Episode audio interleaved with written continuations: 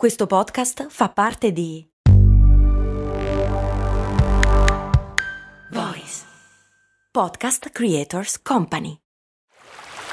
Vi ricordate quando con Il mondo suona così vi ho portati a Cuba, Zanzibar e Giamaica?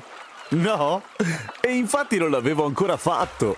Per fortuna è uscita la nuova stagione di Il mondo suona così, il podcast di viaggi dove vi porto in giro per il pianeta tirandovi per le orecchie. Nel senso che sei arrabbiato? Ma no, nel senso dei suoni, capito?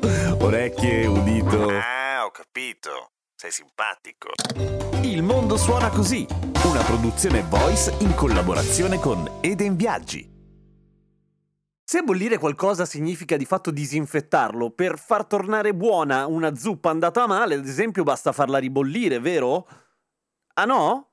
Ah, non posso. Cose molto, cose molto, cose molto umane. Qualcuno potrebbe essere tentato, ad esempio, di mettere a bollire quella zuppa buonissima che ha fatto la mamma un po' di tempo fa e che abbiamo dimenticato, ahimè, nel bagagliaio. Perché così, insomma, ammazzi tutti i batteri e torna buona. Il problema che poi potrebbe succedere è che ti trovi al bagno eh, gridando Ah, uccidetemi! Come mai accade questo? Perché i batteri negli alimenti, che sono tantissimi, fra cui elenchiamo i più famosi, come ad esempio l'Escherichia coli, lo Stafilococco aureo, le salmonelle, fra cui tifi e paratifi, enterococco, Pseudomonas, che sono un po' come i mona, ma non proprio, ecco. Clostridium perfringens, Clostridium botulinum, Bacillus cereus, Shigella, Yersinia, Listeria, Lactococco, eccetera. Questi sì, ovviamente muoiono nel momento in cui state facendo bollire la ribollita, che diventa una riribollita. Quello che non muore, però, sono le tossine che rilasciano i batteri. Allora, tutti i batteri rilasciano tossine. Ce ne sono di due tipi. Ci sono le esotossine, che sono fondamentalmente la, la, la cacca dei batteri. La cacca dei batteri. Ma la cacca dei batteri, un po' come i batteri, bene o male, sono piuttosto termolabili, il che vuol dire che bollendole se ne vanno abbastanza in vacca e non ci fanno male. Ma le esotossine, prodotte dai batteri gram negativi, sono ahimè molto più termostabili, quindi sono resistenti all'ebollizione, per esempio, e non stimolano la produzione di anticorpi e quindi fanno molto male. E per molto male intendo m- molto male. Alcuni ti fanno passare i giorni al cesso, tipo che ti metti lì e ti puoi ascoltare, che so, tutto